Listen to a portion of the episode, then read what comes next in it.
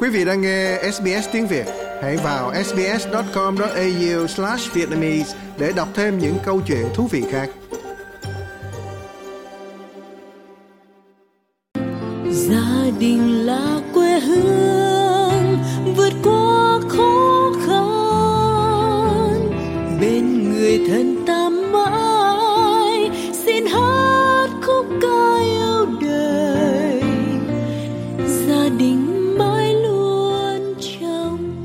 Xin được chào quý vị thính giả đang nghe tiết mục Máy ấm gia đình được phát thanh định kỳ trên làn sóng của SBS Radio mỗi tối thứ ba hàng tuần. Thưa quý vị, trong tiết mục Máy ấm gia đình tuần này thì Bích Ngọc xin mời quý vị sẽ cùng gặp gỡ với tiến sĩ Cường Lã đang còn làm việc tại Đại học La Trobe ở Melbourne à, để cùng anh chia sẻ một cái chủ đề rất là thú vị mà Bích Ngọc sẽ bật mí sau đây. À, xin được chào tiến sĩ Cường Lã. Xin uh, mến chào Bích Ngọc cũng như là xin uh, thân thương chào đến các quý vị khán thính giả của đài SBS Việt ngữ. Dạ vâng, rất là vui được gặp lại tiến sĩ Cường Lã trong tiết mục Máy ấm gia đình tuần này. Thì à, chắc hẳn anh vẫn còn nhớ cái cuộc trò chuyện à, hồi năm ngoái, gọi là năm ngoái nhưng mà thật ra là mới cách đây có một hai tháng thôi. Nhưng mà là năm mới rồi đó. Đúng rồi. Khi mà Bích Ngọc và anh Cường Lã cùng à, chia sẻ với nhau về những cái à, cảm xúc trong cái ngày Giáng sinh và chào đón năm mới đó, thì anh có chia sẻ là anh chuẩn bị à, bước qua một cái cột mốc rất là quan trọng của đời người đó là tuổi 50 để mà cùng trò chuyện với anh. Bởi vì cái tuổi 50 á, nó là một cái cột mốc rất là quan trọng trong đời người và nó ảnh hưởng đến cái hạnh phúc, cái mái ấm gia đình rất là nhiều khi mà người đàn ông hay người phụ nữ bước qua cái tuổi này thì người ta nói tuổi 50 là cái khoảng thời gian đáng sợ lắm. Bởi vì ờ, có người thì coi đó là cái cột mốc ờ, tự do mà bây giờ mình không có phải nuôi nuôi con cái, chăm sóc con cái nhiều nữa, nó trưởng thành rồi. Hoặc là mình lao động, mình cực lực cả đời thì mình cũng có một ít tiền chẳng hạn, mình tự do về tài chính một chút xíu. Mình không còn phải cái kiểu mà bươn chải như thời còn ờ, 20 30 nữa. Nhưng mà cũng có những người coi đây là một cái giai đoạn khủng hoảng, rất là kinh khủng mà gọi là khủng hoảng tuổi trung niên đó. Anh có cái suy nghĩ gì về cái tuổi 50 hả anh? Nghe đến 50 nghe nó to quá phải không Bích Ngọc? Dạ, Thấy đúng con số nó lớn mình cũng thấy mình lo lo. Tất nhiên là đối với đời sống của một uh, con người ấy, thì đến độ tuổi ngũ tuần hay còn là gọi là 50 tuổi nó là một cái cột mốc nó đánh dấu rất là nhiều cái chặng đường mà mình đã thăng trầm trong đời sống này rồi. Đây cũng là cái lúc mà nhiều người người ta dừng lại chiêm nghiệm lại đời mình xem xem là mình đã đi qua những chặng nào và những cái bước tiếp theo mình sẽ sẽ đi tới là cái gì. Thế nếu mà nhìn ờ, theo gọi là ở cái góc độ tuổi thọ trung bình nhá thì ờ, đối với người Việt mà sinh ra lớn lên và sống ở trong nước ấy, tính đến năm 2021 thì tuổi thọ trung bình của người Việt trong nước là 74, trong đó nam là 71, nữ là 76. Nếu mà tính theo tuổi này có nghĩa là mình chỉ còn khoảng chừng hơn 20 năm nữa thôi Bích Ngọc. Dạ. Còn đối với lại ở Úc ấy, thì tuổi thọ trung bình là đến năm 2021 là 83 có nghĩa là nhiều hơn ở Việt Nam. Trong đó nam là 81 mà nữ là 85 như vậy tuy là mình thì à, lớn lên sinh ra lớn lên ở Việt Nam nhưng mà mình thôi thì cứ tự cho mình cái hy vọng là được sống theo tuổi thọ trung bình của người Úc đi. Dạ. tức là khoảng 80 tuổi. Như vậy là Ừm. cũng còn có vỏn vẹn còn có 30 năm. Vậy trong 30 năm còn lại ấy, thì mình cũng muốn tự hỏi là có bao nhiêu năm mình có thể sống khỏe mạnh sống vui sống có ích và có ý nghĩa cuộc đời nó trôi nhanh như một cái bóng câu qua cửa sổ. Ai đó đã nói như vậy. Mới 30 năm trước thôi, mình là một chàng thanh niên 20 tuổi, rất là nhiệt huyết, hăm hở bước vào đời. Thì nay đã ra dáng một ông trung niên, bụng phệ, mập mạp, đi lại tác phong nó có cái phần nó đủng đỉnh đỉnh đạc. Nói năng nó cũng hơi chậm lại một chút. Và nói trắng là nó có chút chậm hơn xưa thật à, và điều này thì mình cũng hay tự hỏi với nói với bản thân mình là thôi thì tuổi tác của mình nó có thể lớn lên nhưng mà một điều mình nhất định không cho phép mình phạm phải đó là phải giữ cho cái à, tinh thần cái tâm hồn mình trẻ trung yêu đời và yêu người Dạ vâng, khi mà nghe tiến sĩ Cường Lã chia sẻ tự gọi là tự họa cái bức chân dung của mình của tuổi 50 mình nhìn thấy xung quanh mình những cái người mà ở độ tuổi này ờ, rất là nhiều rồi, cho nên đó là mình mình thấy là đó là cái thế giới của mình rồi mình không thấy lạ nữa. Nhưng mà rõ ràng đây là cái độ tuổi mà nó có rất là nhiều những cái thay đổi và nó phát sinh nhiều cái vấn đề đúng không? À, thưa tiến sĩ Cường Lã, anh vừa mới nói đến một cái vấn đề, đó là cái cái thay đổi về mặt diện mạo ngoại hình. Nhưng mà còn rất là nhiều những cái vấn đề khác nó nảy sinh. Khi mà chúng ta bước qua tuổi 50 thì anh có thể mạng đàm, chia sẻ với thính giả những cái vấn đề mà tuổi 50 của anh chuẩn bị đối mặt không? đúng rồi đó, Bích Ngọc. Đến 50 tuổi thì đối với nhiều người thì nó cũng đi kèm với lại rất nhiều những cái thành tựu họ đã gặt hái được trong đời sống, trong sự nghiệp. Hoặc là những cái trải nghiệm đời, những kinh nghiệm sống. Họ có những cái am hiểu sâu sắc về đời sống từ đó có một số người thì họ có cái cảm giác là um, đầy đủ. Họ tự do có cơ sở vững chắc về kinh tế lo cho tương lai giống như bích ngọc vừa nói. Dạ. Yeah. tất nhiên không phải ai cũng như vậy. Bên cạnh đó cũng còn có nhiều người 50 tuổi lại được đánh dấu bằng những khổ đau cay đắng có cả những thất bại nuối tiếc về những cái hành trình mà mình đã đi qua. Và từ đó họ có cái không có cái cơ sở vững chắc để mà nhìn đến tương lai một cách tươi sáng đôi khi có cái cảm giác tương lai nó hơi bất an hơi mù mịt. Thế vậy ở đây thì mình cũng xin đưa ra một vài những cái nét phát thảo thôi về những cái thay đổi ở tuổi 50 thứ nhất là thay đổi về mặt hình thể cá nhân mình ấy, hay là đối với những người đồng niên mình bắt đầu thấy tóc mình điểm hoa râm có nhiều sợi rụng đi rồi. Đầu một số bạn thì gặp lại những bạn cấp 3 ngày xưa thì thấy đầu hói cũng nhiều da thì bắt đầu có vẻ nó có nhiều đồi mồi rồi những cái vết hằn chân chim ở trên khóe mắt rồi cơ xương khớp của mình nó cũng không còn được mạnh như ngày xưa nữa ngày xưa mình có thể chạy không biết mệt mỏi bây giờ ra đá banh hoặc là đi chạy với mấy cháu là chỉ một lúc là mình thấy mình mình bị bỏ cuộc có nghĩa là đầu gối mình nó cũng lỏng lẻo hơn xưa mắt thì cũng phải đeo kính lão yeah. Dạ. thế còn đối với phụ phụ nữ thì đây cũng là cái độ tuổi mà gọi là độ tuổi tiền mãn kinh là nó kéo theo rất nhiều những cái thay đổi về nội tiết tố ở trong người phụ nữ về trong cơ địa cũng như là suy giảm về sức mạnh và nó kéo theo rất nhiều những cái bệnh liên quan đến bệnh của phụ nữ và cả những cái tính khí nó cũng thất thường. Thì đấy là là về mặt gọi là hình thể nhé. Nghe anh à, cường lãi chia sẻ thì ngọc thấy à, đúng là đây là cái thứ mà chúng ta nhìn thấy đầu tiên đó. Khi mà chúng ta già đi chúng ta có tuổi rồi chúng ta thấy là cái sự thay đổi lớn nhất mà dễ nhìn thấy nhất đó, đó là cái diện mạo của cơ thể thì ờ, có một cái ờ, người bạn chia sẻ với Bích Ngọc là ở tuổi 50 thì chỉ thấy là cái việc ờ, đi bộ quan trọng hơn là lái xe. Thời còn trẻ thì rất là thích xe, phải ráng sắm sao cho được cái chiếc xe sang, xe đắt tiền, lao vào làm việc quần quật để có được tiền mua xe. Nhưng mà đi đến hơn nửa cuộc đời rồi thì thấy là đi bộ quan trọng hơn lái xe. Bây giờ mà còn có sức đi bộ mà dẻo dai á, còn thích hơn là có được cái chiếc xe sang. Bởi thấy là tiền bạc có bao nhiêu cũng không thể nào so sánh được với một cơ thể khỏe mạnh vậy thì làm sao để mà có được một cái cơ thể khỏe mạnh ở cái tuổi này? Cái cách mà anh à, cường lãi chăm sóc cho bản thân là gì ạ? Trở lại với cái, cái ví dụ của người bạn của bích ngọc á chị nói là đi bộ nhưng mà mình xin bổ sung thêm là với cá nhân mình và có thể với nhiều bạn đồng đồng lứa là có lẽ đi xe đạp thì hay hơn. Ừ, yeah. bởi vì đi xe đạp ấy là cái sức nặng nó không có dồn trực tiếp lên cái khớp gối nhiều. Và khi mình đi xe đạp ấy thì lại đốt được nhiều calorie hơn. Đó thì ừ. đấy là thêm một cái bật mí thế thì đương nhiên là tuổi này những cái biến đổi về sức khỏe nó thay đổi về thể chất như vậy thì mình cũng nên chú ý đến thăm khám bác sĩ nhiều hơn. Thường thì phụ nữ có cái nhu cầu là hay thăm bác sĩ nhiều hơn là nam giới, theo như các cái nghiên cứu chỉ ra. Nhưng mà đến cái độ tuổi 50 này thì bắt đầu ờ, chính phủ úc người ta hay gửi những cái đơn về để mình có thể ghi danh để tầm soát ung thư đại tràng thế rồi mình có thể đi khám bác sĩ để xin tìm hiểu về tầm soát về tuyến tiền liệt này à, rồi ung thư vú ở ung thư cổ tử cung đối với phụ nữ yeah. Dạ. đến tuổi này cũng nhiều khi huyết áp nó cũng thất thường mình cũng phải để ý đến chuyện huyết áp thử máu xem là các cái chỉ số như là lipid hay là cholesterol ở trong máu nó như thế nào rồi đi khám mắt, khám răng tầm soát, ung thư da. Vì ở úc này là mình bị thủng cái tầng ozone, cho nên là cái tia cực tím nó cũng hơi nhiều. Cho nên là cũng nên để ý. Thế rồi thay đổi trong cái nếp ăn uống sinh hoạt sao cho nó lành mạnh hơn. Đi tập thể dục đều đặn, không cần phải tập mạnh nhưng mà tập đều. Đây là mới là chăm sóc về gọi là sức khỏe thể chất thế đó.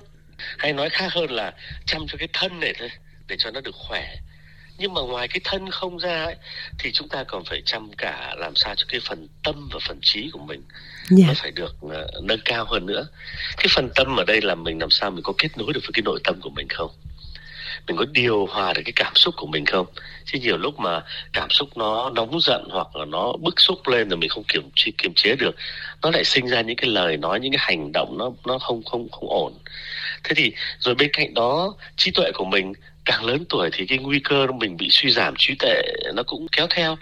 Vậy thì mình làm cái gì để mình không ngừng học hỏi, đọc thêm một cuốn sách, học thêm một cái môn gì đó, chẳng hạn như vậy. Thế đó là về mặt sức khỏe, gọi là tâm trí, thế còn sức khỏe xã hội, như là kết nối được với những người thân yêu của mình, với gia đình, với bạn bè, với các mạng lưới xã hội.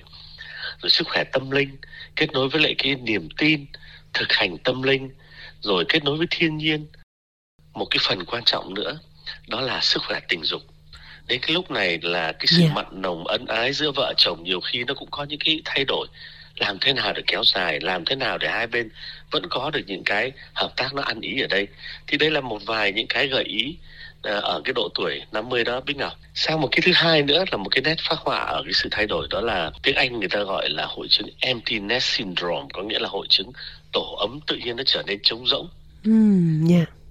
À, tuổi 50 thì nhiều cha mẹ à, bắt đầu thấy trẻ lớn rồi. Các con bắt đầu rời khỏi vòng tay cha mẹ. Có một số bạn mình là đã thành ông nội bà ngoại rồi. Chúng có thể ở cùng mà cũng có thể là đã dọn ra ở riêng hoặc là vì điều kiện là phải đi ra ngoài thành phố lớn để học tập để có cái đời sống riêng cá nhân hoặc là kết hôn có bạn đời. Dẫn đến là cha mẹ tự nhiên lại có cái cảm giác rất là hững hụt thiếu vắng nhớ con nhớ cái tự nhiên bình thường có cái tiếng con ở bên cạnh. Bây giờ tự nhiên trơ ra hai cái thân già ngồi nhìn nhau. Nó cũng buồn lắm. Yeah. bao nhiêu lâu nay mình sống quen cuốn với lại cái việc có con ở bên cạnh. Nay không biết phải làm cái gì. Thì cái điều này nó cũng giúp là mình phải xác định lại cái vai trò mới giữa vợ với chồng. Bây giờ tương tác với nhau như thế nào? Giao tiếp với nhau ra làm sao? Sinh hoạt như thế nào? Rồi cả trong cái mối quan hệ là mình làm cha mẹ là ngày xưa với những đứa con nó phụ thuộc vào mình. Nhưng bây giờ những đứa con trưởng thành rồi thì cái vai trò của mình như thế nào trong cái việc giao tiếp với con cái? Thì Bích Ngọc nghe rất là nhiều anh chị tâm sự rồi, Nhưng mà hôm nay mới biết được một cái tên gọi là chính xác của nó. Thì rất là nhiều cặp vợ chồng khi mà họ ngoài 50 tuổi rồi, Cái nhiệm vụ mà chăm sóc con cái nó không còn nhiều như xưa nữa mà trước đây nếu như mà ờ, vì cái tình thương tình thân mà gắn kết với nhau vì cái chuyện nuôi con á bây giờ con cái nó trưởng thành rồi không cần đến mình nữa thì gặp cái sự khủng hoảng về mặt kết nối. Bởi vì lúc này cái mối quan hệ nó dường như nó không còn một cái sợi dây để bấu víu để kết nối hai vợ chồng với nhau nữa. Trước giờ kết nối là vì có cái điểm chung có một cái tình thương chung là nuôi dạy con cái. Bây giờ thì nó, à, mất đi nó không còn nữa. Với cái hội à, hội chứng này tổ ấm trống rỗng á, thì anh cường có cái chia sẻ nào để mà chúng ta đối phó với nó không anh? Theo mình thì mình phải học cách tập chấp nhận thực tế thôi. Đây là mình phải thực sự là nhìn thấy là con nó trưởng thành thì cũng là một điều đáng hạnh phúc chứ. Nhưng mà cái cảm giác buồn chán, cô đơn thì không thể tránh khỏi được. Cho nên là nếu mà mình thấy cởi được cái lòng của mình ra, khỏi cái cái cái việc mà chăm sóc con cái thì nó cũng là một điều mà giải phóng tự do cho mình thêm. Rồi mình nên trao đổi lại với lại người bạn đời. Tất nhiên là nếu mà mình có bạn đời đó, về thực tế vậy thì chúng ta sẽ hoạch định tương lai của chúng ta như thế nào khi không có con ở bên cạnh? Mình có những cái dự định gì trong những năm tới mà chúng ta muốn làm với nhau, tạo ra nhiều những kỷ niệm hạnh phúc hơn nữa? Rồi đây cũng là một cái thời kỳ mà nó cho phép mình khám phá lại cái bản thân mình. Lâu nay cuốn vào đời sống cũng chẳng có thời gian để theo đuổi những cái đam mê, những cái thú vui, những cái sở thích mà nhiều khi mình đã bị quên lãng hoặc không có cơ hội để mà tìm hiểu, học tập, để mà thăng tiến trong cái lĩnh vực này rồi có nhiều mối quan hệ vì mải bạn mải bà mải con cái mải gia đình mình không có thời gian để chăm sóc. Và bây giờ mình cũng là cái thời kỳ để mình có thể kết nối lại những cái bạn cũ với lại những cái người bạn mới mà mình mở rộng ra đúng để rồi. làm sao nó duy trì được cái mối quan hệ nó được ừ, hạnh phúc hơn. Rồi mình học cách để mà chăm sóc yêu thương chính bản thân mình như mình đã nói ở trên đó rồi tìm cách hỗ trợ tâm lý nếu mà mình gặp những cái rắc rối liên quan đến cái việc khó khăn trong cái đoạn chuyển đổi này. Cố gắng là suy nghĩ về tích cực suy nghĩ về bản thân mình nhưng mà cũng mang cái suy nghĩ tích cực với những người xung quanh. Bởi vì từ suy nghĩ tích cực nó mới chuyển hóa thành lời nói tích cực chuyển hóa thành hành động tích cực chuyển hóa thành những cái điều đáng yêu ở trong cuộc sống này. Ừ. rồi bên cạnh đó thì áp lực về tiền bạc đúng là đến cái tuổi 50 là nếu mà mình không cẩn thận ấy, thì mình sẽ lo lắng là không biết là đến lúc về già lấy đâu ra tiền để sinh sống. Không phải Ừ, ai cũng có cơ cơ hội để mà sống ở cái xứ úc này. Đúng rồi. Ví dụ như một số cha mẹ ở bên Việt Nam nhiều người mà không có tiền lương hưu mà kể cả có lương hưu chăng nữa với cái chi phí đắt đỏ thì làm sao mà có thể lo được cho một cái tuổi già nó được êm ấm. Ngay ở úc này cũng vậy thôi nếu mà chỉ chờ cái tiền hỗ trợ của chính phủ cho những người già sau này gọi là tiền già thì nó cũng không đáng là bao nhiêu. Rồi mình cũng không có khả năng để hỗ trợ cho con nếu mà con cần với cái thời buổi mà vật giá leo thang như thế này. Rồi trả nợ tiền nhà thế nào? Rồi không lẽ mình không có đi đến được được du lịch đi đâu đó à? Hay đến cái tuổi già mình cũng muốn đi đây đi đó mà ngày xưa mình chưa được đặt chân tới? Chính vì cái sự lo lắng này nó cũng tạo nên nhiều áp lực về về tâm lý đó yeah. thế thì lời khuyên đưa ra là các quý vị nên cũng nên tìm hiểu những cái chuyên gia về tài chính và một số người họ cân nhắc cái chuyện mà mua bảo hiểm đấy Bích Ngọc Dạ. chẳng hạn như bảo hiểm y tế tư này rồi bảo hiểm răng mắt hay bảo hiểm về nhân thọ hoặc có nhiều người mình cũng thấy là tranh thủ ờ, Tết đi về Việt Nam và nhân thể sửa lại cái hàm răng Ừ. vì bên đó có thể là nó rẻ hơn chăng Dạ. rồi đánh giá lại xem là mình ờ, có phải có những cái quỹ mà cần chi tiêu khẩn cấp chứ nói vậy chứ đến cái tuổi này mình lớn hơn đấy mà các bạn trẻ liên tục học ra lại giỏi giang lại cập nhật kiến thức hơn mình không cẩn thận mình mất việc thì sao? Thế lúc đó thì có cái nguồn khẩn cấp nào dự trữ ở đó không? Thì có một vài những cái gợi ý. Rồi đôi khi nhà cửa đang có con cái thì mình cần nhà ba bốn phòng nhưng mà bây giờ con đi rồi. Có khi là mình cũng phải nghĩ đến cái chuyện là downsize lại cái nhà để cân đối lại chi tiêu có thêm một chút tiết kiệm chi tiêu tuổi già. Thì đó là về phần gọi là áp lực về tiền bạc nhé. Dạ. thế thì có một vài những cái ý nữa mình cũng trao đổi nhanh thôi. Thì ví dụ như là không phải ai cũng đến 50 tuổi là có duy trì được mối quan hệ hôn nhân được bền vững đâu. Có nhiều người là họ cũng đã có những trục trặc lâu nay rồi. Nhưng mà vì muốn giữ cái thể diện, muốn cho con không phải chịu cái cảnh là chứng kiến cha mẹ chia tay, nhiều cặp đôi là chờ đến lúc mà con trưởng thành, chúng nó có nhận thức rồi và họ quyết định là vậy phần đời còn lại của tôi tôi muốn đi theo đường riêng của tôi. Và vì vậy mà cũng kéo theo một số những cái đổ vỡ giãn nứt trong hôn nhân để mà chăm sóc được những cái thời kỳ mà mối quan hệ nó có thể có những cái bão rông này đấy, thì cũng cần phải xem lại là cái cách mà mình nhìn cái mối quan hệ mình với lại người bạn đời.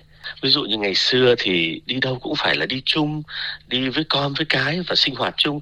Nhưng bây giờ đến tuổi này rồi thì mình cũng không thiết phải bó buộc, ràng buộc nhau như vậy.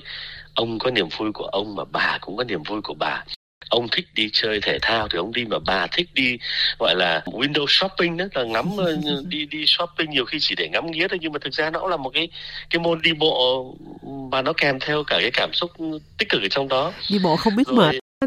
không thấy mệt. Ờ, hâm nóng lại tình cảm hai vợ chồng. Nhiều khi ờ, cũng phải ờ, coi lại lâu lắm rồi chẳng hẹn hò đưa vợ đi đâu. Ờ, tự nhiên đang đi có quen cái ở bên cạnh mình quen rồi nhưng bây giờ chưa ra hai vợ chồng tự nhiên nói với nhau những cái câu nó tình cảm tự nhiên lại bảo ừm hay là lại có chuyện gì ông che giấu bà che giấu đây. Nhưng mà mình tập nói lại với nhau những cái lời lẽ làm sao cho nó tình cảm như lúc đang mới yêu á. Kết nối sâu với vợ chồng thì cũng cần phải đòi hỏi cái kiểm soát cảm xúc. Mình phải biết tha thứ cho nhau biết hiểu biết nhau biết nhường nhịn nhau. Thì đó cũng là một vài những cái gợi ý quý vị có thể cân nhắc trong cái cái cái, cái hôn nhân của mình ở cái độ tuổi này và còn một cái ý nữa đến cái tuổi này người thân của mình bắt đầu cũng lớn tuổi. Dạ đúng. chúng ta 50 thì cha mẹ chúng ta cũng có lẽ là 80 90 có nhiều người may mắn thì còn cha mẹ. Nhưng mà nhìn thấy cảnh cha già mẹ héo ra đi nó dẫn đến nhiều những cái sự đau khổ. Thế ngoài chuyện mình chăm sóc cuối đời cho các cụ nhiều khi mình ở đây nhưng mà cha mẹ ở Việt Nam vậy làm thế nào để mà đi lại giữa hai cái đất nước như vậy, hoặc là nếu mà có người thân ở đây thì cũng, đôi khi cũng phải chạy qua chạy lại chăm nom cho các cụ, thì nó cũng phải đòi hỏi cả cái thời gian, tiền bạc, cũng như là nếu như các cụ qua đời thì mình cũng phải chuẩn bị tâm lý để vượt qua cái khủng hoảng tâm lý này và cũng không phải là ai, thêm một cái ý nữa là không phải là ai đến 50 tuổi rồi cũng là thành công hết. Như mình nói ở trên cũng có nhiều người họ dậm chân tại chỗ trong sự nghiệp lắm. Như vậy thì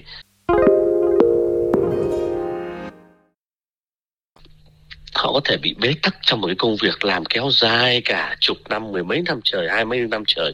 Nó dẫn đến cái sự chán nản không có cái gì mới cả. Và bây giờ cái thời buổi mà công nghệ gọi là AI nó ra đời đấy người ta dự báo là có thể có một số ngành nghề sẽ dễ bị thay thế. Nếu mà mình không cập nhật kiến thức à, và linh hoạt để chuyển đổi những cái nghề nó phù hợp thì rất là khó để cạnh tranh với lại những người trẻ thì đấy là vài cái nét mà nó cũng hơi rông dài một chút phát ừ. thảo về những cái thay đổi ở tuổi ngũ tuần uh, trở lại với Bích Ngọc. Dạ vâng, sẽ rất là hữu ích để chúng ta những người đang bước qua cái tuổi 50 có dịp được nhìn lại tất cả những cái mối quan hệ trong cái cuộc sống của mình. Bích Ngọc đặc biệt rất là quan tâm đến cái áp lực về tài chính bởi vì đây có lẽ là cái kỳ vọng của xã hội và của gia đình luôn. Khi mà một ai đó bước qua cái tuổi 50 thì chúng ta hay kỳ vọng là à, phải có cái sự vững vàng, vững mạnh về mặt tài chính và cái điều này vô tình gây cái áp lực rất là lớn cho người người trong cuộc nếu như mà họ gặp phải những cái khó khăn hoặc là chưa chuẩn bị cho mình cái sự đầy đủ về mặt tài chính cho cái tuổi già chẳng hạn. Tiến sĩ Cường Lã cũng nhấn mạnh cái độ tuổi 50 là chúng ta sẽ phải chứng kiến rất là nhiều biến động trong các mối quan hệ. À, một số người thì gánh thêm trên vai cái trách nhiệm chăm sóc bố mẹ già nè. Một số người lại cảm thấy con cái trưởng thành quá nhanh, không tìm được cái tiếng nói chung và như anh cường lã chia sẻ thì một số khác rơi vào cái cảnh cô đơn khi mà cái người bạn đời cái người phối ngẫu của mình ra đi. À, bởi vì không còn phù hợp nữa hoặc là à, đây là cái thời điểm mà họ cảm thấy là không còn con cái cho nên không cần phải gắn kết nữa. Có rất là nhiều thứ mà chúng ta sẽ phải đối mặt ở cái độ tuổi này.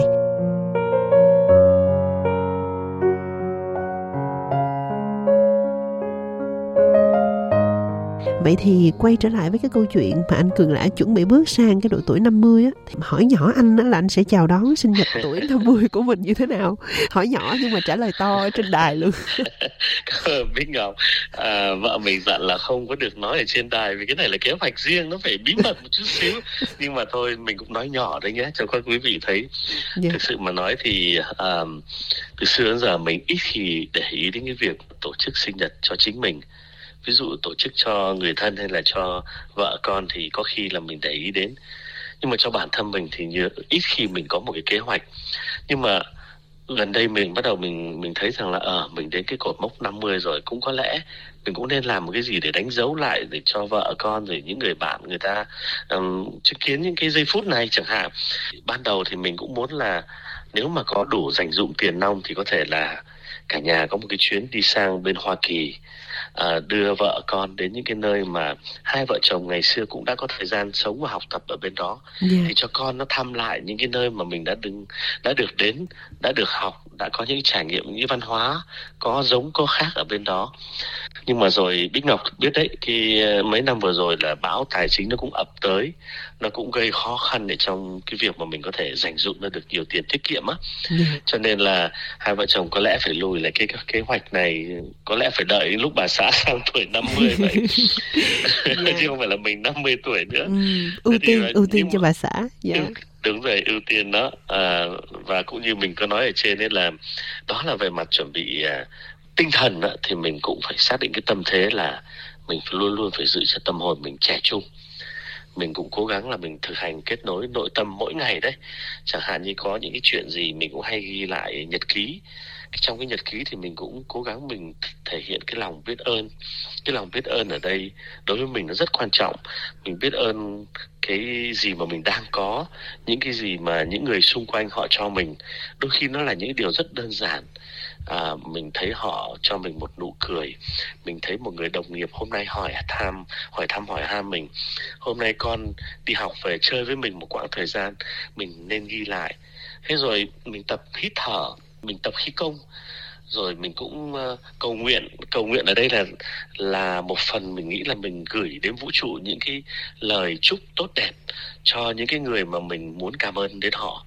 À, mình đang cố gắng tập cái điều đó và bên cạnh thì mình cũng kết nối với thiên nhiên như là mình đi bộ này rồi đi xe đạp ở ngoài trời. Mình rất thích cái gọi là phương pháp đi tắm rừng. Không biết ngọc đã nghe cái đi tắm rừng chưa? Dạ chưa đi rừng thì bính ngọc biết rồi đi tắm rừng là như thế nào anh? Tắm rừng có nghĩa là đối với người nhật bản ấy họ cho là thiên nhiên à, cây cối nó cũng đều có những cái năng lượng rất tích cực. Yeah. Dạ. thế nếu mà mình dành thời gian mình đi ở trong cái nơi mà nó có nhiều cây ấy à, thì đó cũng là mình đi tắm cùng với hòa với lại cái cái nhịp điệu hơi thở của thiên nhiên. Đi bộ bộ trong thiên nhiên trong rừng cây như vậy đi ra mình cảm thấy mình khỏe lắm. Thế rồi mình đi biển đi leo núi đi bơi lội và đi uh, chăm sóc uh, kết nối lại bạn bè với lại cộng đồng. Uh, sang tuần này thì mình cũng đang có đi tập đàn uh, tập hát với lại uh, mấy anh để chuẩn bị uh, đi vào trong uh, nhà tù uh, ở Long để gặp những cái thân phận uh, nhà tù nam các anh ở trong đó. Không có cơ hội để về ăn Tết thì ờ, đấy cũng là một cái mình muốn làm cho cộng đồng. Khoanh thì mình cũng muốn học lại tiếng pháp. Ngày xưa mình có thời gian học tiếng pháp mà bây giờ nó quên nhiều quá rồi và mình rất yêu môn mến cái môn ngoại ngữ này. Và mình cũng đang bàn với một anh bạn ở trong à, nhóm à, hát cho nhau nghe ở Melbourne là xem là anh ấy cũng chuẩn bị bước qua tuổi 50 à, mình cũng đang gợi ý xem là có thể dùng âm nhạc để phát họa lên cái hành trình mà cuộc đời hai người đã đi qua chưa? Và mở ra những tương lai mới với những cái bản nhạc vui và kết hợp với lại uh, gặp gỡ bạn bè thì đấy cũng là những cái kế hoạch nhưng mà chưa có gì rõ ràng cả Bích Ngọc ạ. Dạ vâng, à, rất là cảm kích tiến sĩ Cường Lã vừa chia sẻ cái kế hoạch à, của anh gọi là bật mí đó mà không được sự cho phép của bà xã đó. nhưng mà cái điều đó cho thấy là ở cái độ tuổi này các mối quan hệ xã hội rất là quan trọng.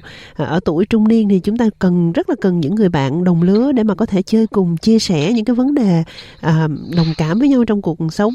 Bởi vậy cái việc mà anh nói là mình tổ chức sinh nhật như là một cái buổi đánh dấu với tất cả những cái người bạn đồng lứa của mình mình á cho thấy là cái việc mà chúng ta duy trì bồi dưỡng cái tình bạn ở cái tuổi trung niên nó rất quan trọng. Và cái điều mà rất là đáng để mà chúng ta để tâm và đầu tư thời gian. Ngày hôm nay thưa quý vị thính giả à, tiến sĩ cường lã chia sẻ với chúng ta rất là nhiều những cái vấn đề mà tuổi 50 phải đối mặt. Và anh cũng gỡ rối bằng cách đó là đưa ra những cái giải pháp bằng tính gợi ý để chúng ta có dịp có cơ hội chúng ta nhìn lại. À, đặc biệt là với những cái thính giả nào mà đang chuẩn bị bước qua tuổi 50 hoặc là như Bích Ngọc ở tuổi 40 thôi nhưng mà còn 10 năm để chuẩn bị còn 10 năm để mình chuẩn bị uh, cho cái hành trình tuổi 50 của mình đó, thì mình cũng học hỏi được rất là nhiều thì trước khi mà chúng ta kết thúc cái à, buổi nói chuyện ngày hôm nay thì tiến sĩ Cường Lã có một cái lời kết một cái chia sẻ nào với thính giả không anh? Cảm ơn Bích Ngọc đã cho mình một cơ hội để kết nối với lại khán thính giả nói về những thay đổi đối với lại à, đời sống khi mà chúng ta cán cái cột mốc 50 tuổi. Thế để khép lại chương trình ờ, nói chuyện ngày hôm nay đấy thì mình xin đọc hai cái bài thơ vui mình sưu tầm ở trên mạng mà mình đoán là cũng có nhiều quý vị khán thính giả cũng đã đọc rồi. Cái bài thơ này nó mô tả về những cái thay đổi về đời sống uh, sức khỏe, cụ thể là đời sống uh, sức khỏe về về tâm sinh lý ở đây thì mình xin đọc cho cả phái nam và phái nữ cùng nghe nhé. Dạ vâng. Thế đối với lại đàn ông này thì là ngày xưa như sắt như đồng như đinh đóng cột, như rồng phun mưa. Bây giờ như cải mũi dưa, trục thang minh mạng vẫn chưa ngẩng đầu. Hơn nửa thế kỷ dãi dầu, tháng ngày oanh liệt còn đâu nữa mà. Ngày xưa súng ống sáng lòa, bây giờ chẳng khác quả cà mốc meo. Ngày xưa sung sướng thì nghèo, bây giờ rủng rỉnh thì teo mất rồi. Ngày xưa lớn khỏe hơn trồi, bây giờ nó có đàn hồi nữa đâu. Ngày xưa hùng hục như trâu, bây giờ eo uột như tàu lá khoai. Ngày xưa khám phá miệt mài, bây giờ nửa cuộc mệt nhoài đứt hơi. Ngày xưa chiến tích để đời, giờ nằm ngáp vặt tiếc thời mây mưa. Ngày xưa bất kể sớm trưa, bây giờ thỉnh thoảng lưa thưa gọi là ngày xưa dẻo gối căng ra, giờ cuối cũng oải như là vận công. Giờ đây sống cũng như không thôi rồi một kiếp làm chồng người ta. Từ nay ôm hận đến già cho dù béo tốt cũng là cơm toi. Bây giờ pháo đã tịt ngòi gia tài còn lại một vòi nước trong.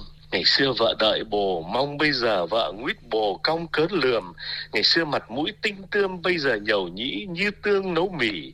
Ngày xưa lên ngựa là phi, bây giờ rước kiệu cố đi gọi là mai sau về với ông bà, nấp sau nải chuối ngắm gà khỏa thân. Và bây giờ là dành cho các chị em phụ nữ nhé. Dạ vâng. Ngày xưa mái tóc buông lơi bây giờ sợi dùng sợi rơi đầy nhà Ngày xưa da trắng nõn nà, bây giờ da đã trổ hoa đồi mồi. Ngày xưa cái miệng cười tươi, bây giờ móm sọm rụng mười cái răng. Ngày xưa mặt sáng trăng rằm, bây giờ xám xịt như vầng mây đen. Ngày xưa yểu điệu như tiêm, bây giờ lẹt đẹt như con vịt bầu. Ngày xưa chum chúm núm cao, bây giờ lỏng thỏng như bầu trên dây.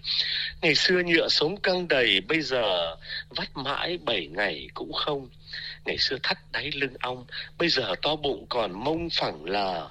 Ngày xưa rậm rạp cỏ mơ bây giờ thưa cứng tựa hồ dễ che.